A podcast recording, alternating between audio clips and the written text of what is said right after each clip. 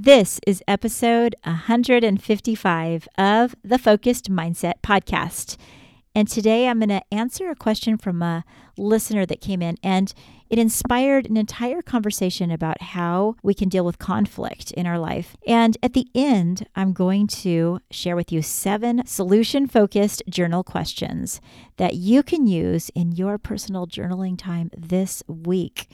Remember, you can get all 35 of my solution focused journaling questions by jumping over to my website, thefocusedmindset.com, and you'll see that free giveaway still going on right now. So let's get into this episode.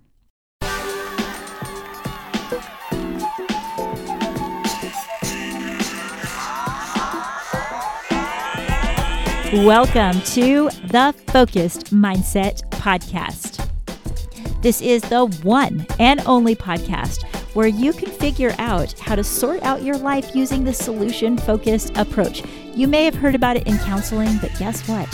You can have a mindset that's full of solutions rather than filled up with all of the problems that try and overwhelm us. I'm Cher Kretz. I am a solution focused life coach and I'm a school counselor. Here, we discuss how you can be the best version of yourself in your home and with the people you love. Jump over to my website, thefocusedmindset.com, to learn more about our products and services. Hello, I'm so glad you're here in this episode. I want to address a question that came in from Victoria. I mentioned to you last week that I was going to talk about that because Victoria is a listener who sent me an email and she asked me about one little part of episode 153.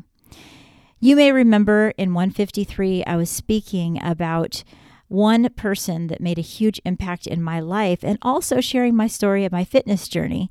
And I spoke a little bit about a period of time when my husband and I were finding ourselves in conflict. And I said, it's funny how when you just focus on what you need to do and what you feel called to do, then everything works out. Something along the lines of that. And Victoria said, Could you clarify what you meant by that? And in thinking about it, I can tell how that can go in many different directions. The only person that we have control of is ourselves.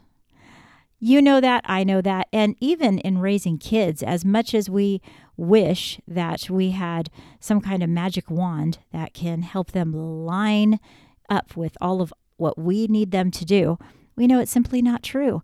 Each of us were born as individuals and we have our own ups and downs and moods and problems. And many times, though, when we get in a conflict with someone that we love, immediately our mind shifts from any self reflection and we're thinking about how we were wronged and what went wrong in the other person and what they should have done differently. And that line of thinking brings us to sometimes uh, either anger or feeling sorry for ourselves and sometimes feeling like why me why do i have to deal with this it's it becomes a whole negative whirlwind of thoughts that can lead straight to depression, honestly, especially if the person that we're in relationship is with is dealing with something that's challenging. We can't jump inside of their body and change it for them. It's so empowering to be able to believe in them and support them and and all of those things. But sometimes there comes a time where we need to be real. And I was at that moment. And the real truth was that I needed to take a moment to think about what I needed to focus on in my life. I had to have 100% faith that the situation that we were going through that was stressful was something that was going to uh, that was going to work out in time. But I knew that I didn't necessarily have control over that. I didn't have control over it all, and that realization led me to saying, I can't change everything, but I can change what I'm doing. And are there some things about my life to help me feel more empowered, to make me feel uh, more healthy at that time, more whole, more complete, um, working out was the avenue that I chose. It was something that was a brand new passion of mine. So it ignited a whole new part of me that I could discover and explore. And that in that moment was healthy. Sometimes we do have to consider when we're in a conflict, no matter what it is, or even in a parenting struggle, we have to step back sometimes because when we're so involved and we're so close to the problem, sometimes we're focusing on all of the wrong things and we're basically letting ourselves get worked up rather than stepping back, breathing, and having patience. Patience is a big part of leading a happy, healthy, successful life. And patience is a big part of being a counselor and a life coach because when you're dealing with human beings, you are not you're not on your time frame. They are the ones that have to walk in their life and and it takes time to unravel sometimes the things that are going on inside their head and to have aha moments of their own. I knew that I needed to bring all of those skills into my own life. I needed to be the one that had patience. I needed to have patience with the people that were closest to us. Isn't it interesting how we can have patience for people we don't know? Sometimes so much easier than the people that are closest to us. We expect and demand a certain level of respect or actions or expectations and it allows anxiety to come into the relationship and pressure on the other person. Is that really the dynamics that we want in our relationships? Is it the relation is it the dynamics that we want in any situation where we're involved? Do we say, I'm going to walk into this situation and I hope that because of the high expectations that I have for things that I put anxiety on them and that they will feel that. No, we want to come in and have them feel comfortable and loved by us, supported by us. Those are the things we desire, but our actions don't always add up.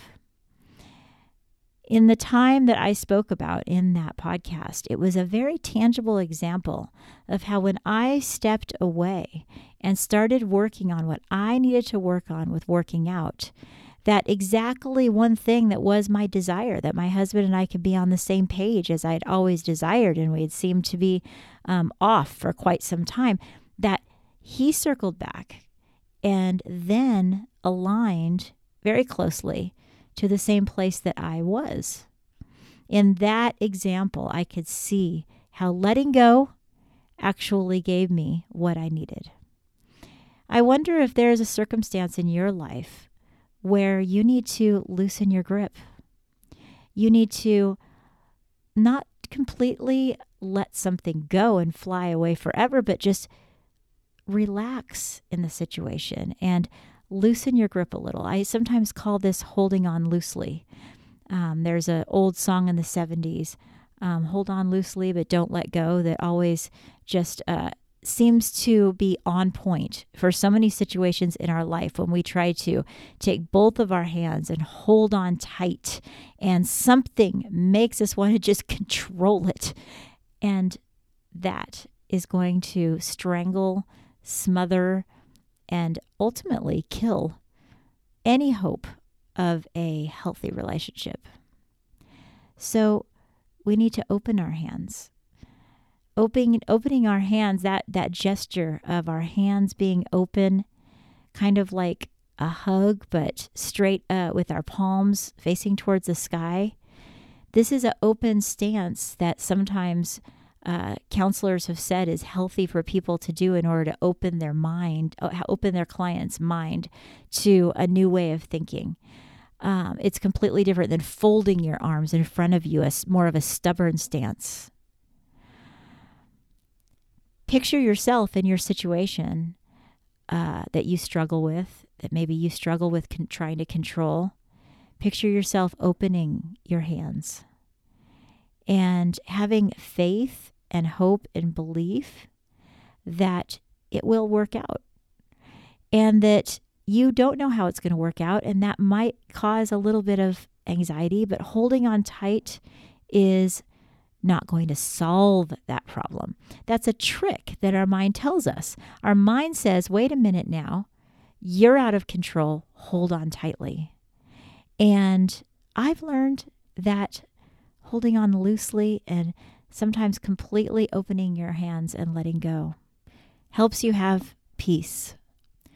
And what are you letting go of? You're letting go of the uncertainty around that situation. You're letting go of your expectations in that moment. You're letting go of your fear of how it might turn out, which is sometimes the very reason that we're clinging too tightly in the first place. Fear based actions lead to an anxious frame of mind. And opening your hands and opening them up like a big hug on both sides. You could even just stand in front of your mirror and say, I am going to be open to what I need to do to control my next steps forward write down a mind map and say, what is it that I love doing that maybe I'm ignoring right now? What energy do I need to put towards something else besides this conflict? I need to take all this energy and this bent up frustration and this sadness and disappointment, and I need a new place to put my energy. What am I ignoring? Because we only have so much energy to give each day, and we're going to be completely depleted when we let our minds spin out of control. So, what is it? Do you love gardening and you've let it go? Do you love um, like a friend of mine said recently, being in community and you've neglected that?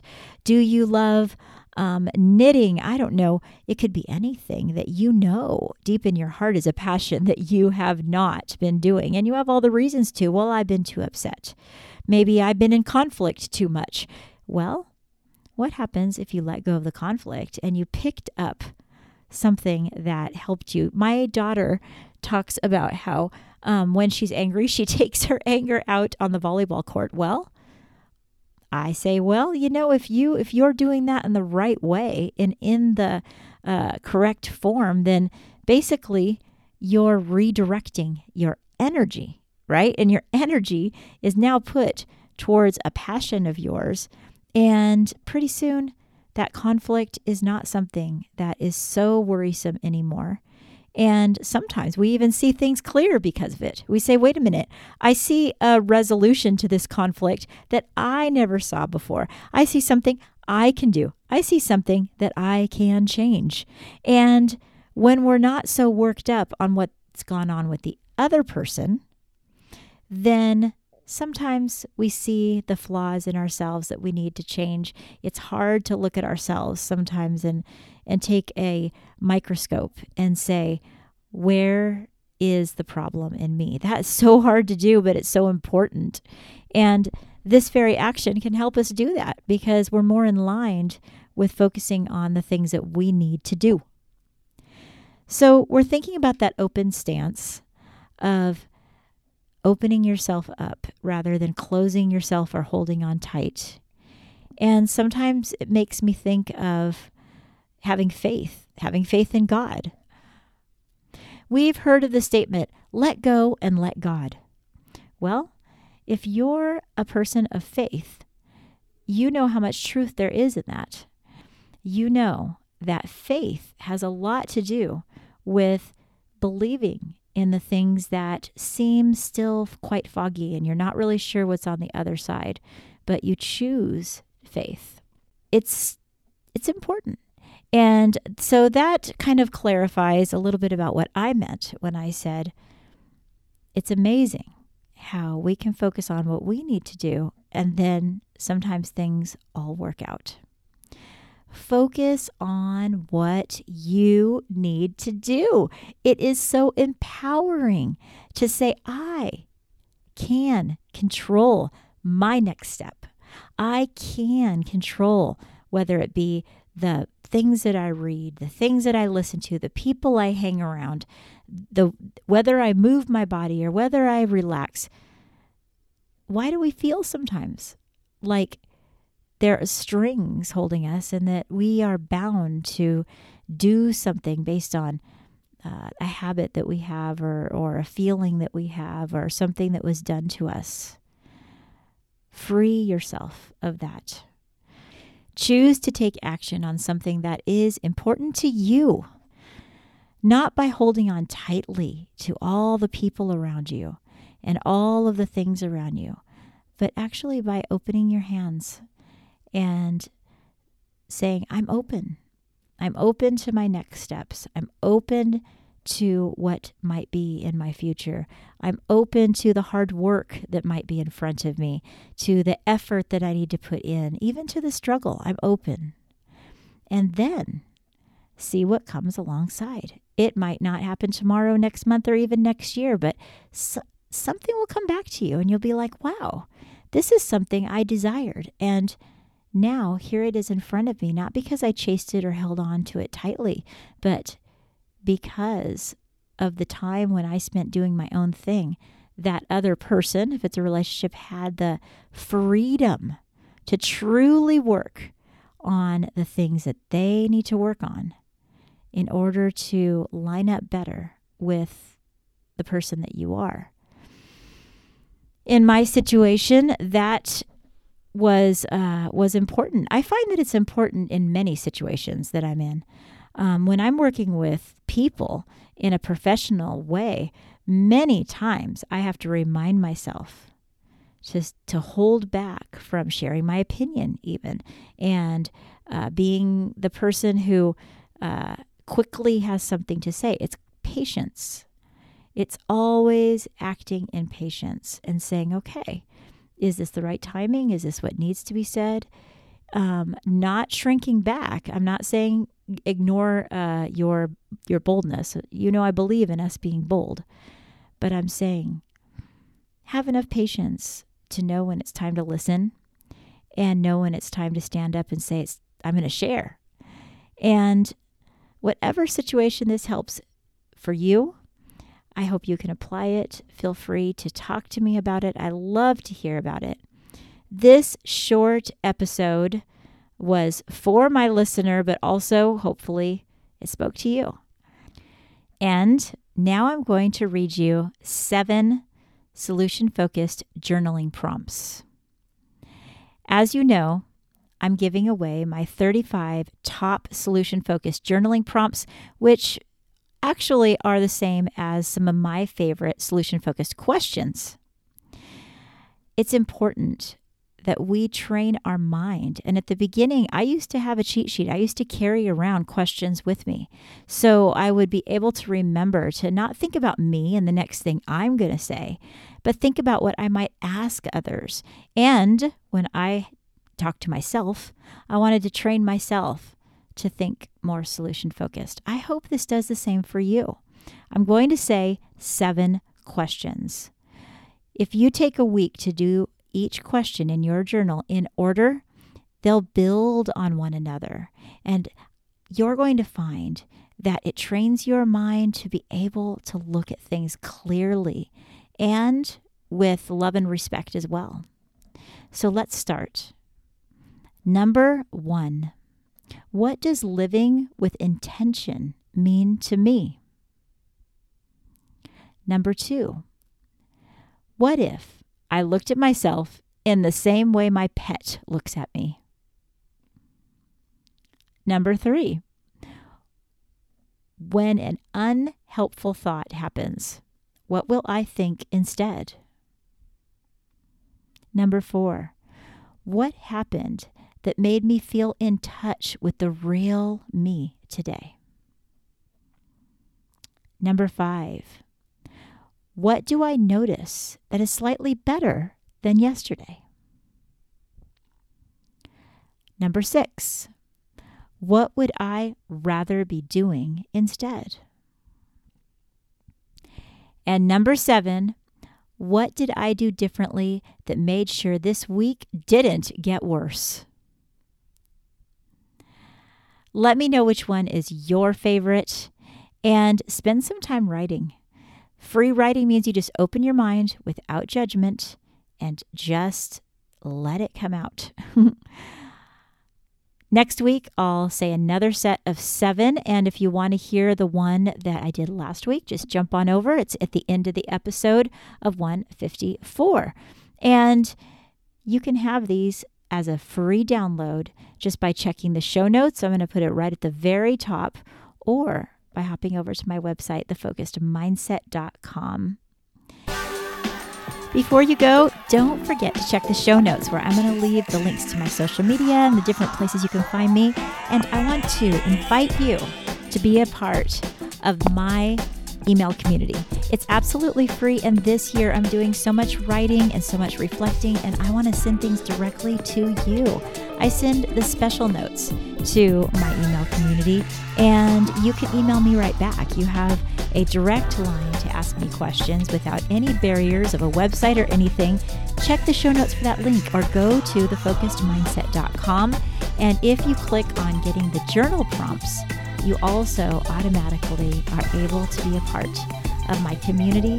And if you're interested in supporting this program, there's three ways to do it. One, make sure you're following this program so it comes up as one of your favorites. Two, share it either on your social media or with someone you love straight to their email. And the third is to leave a review, and I love reading those. By supporting this program, we're helping people be solution focused. See you next week.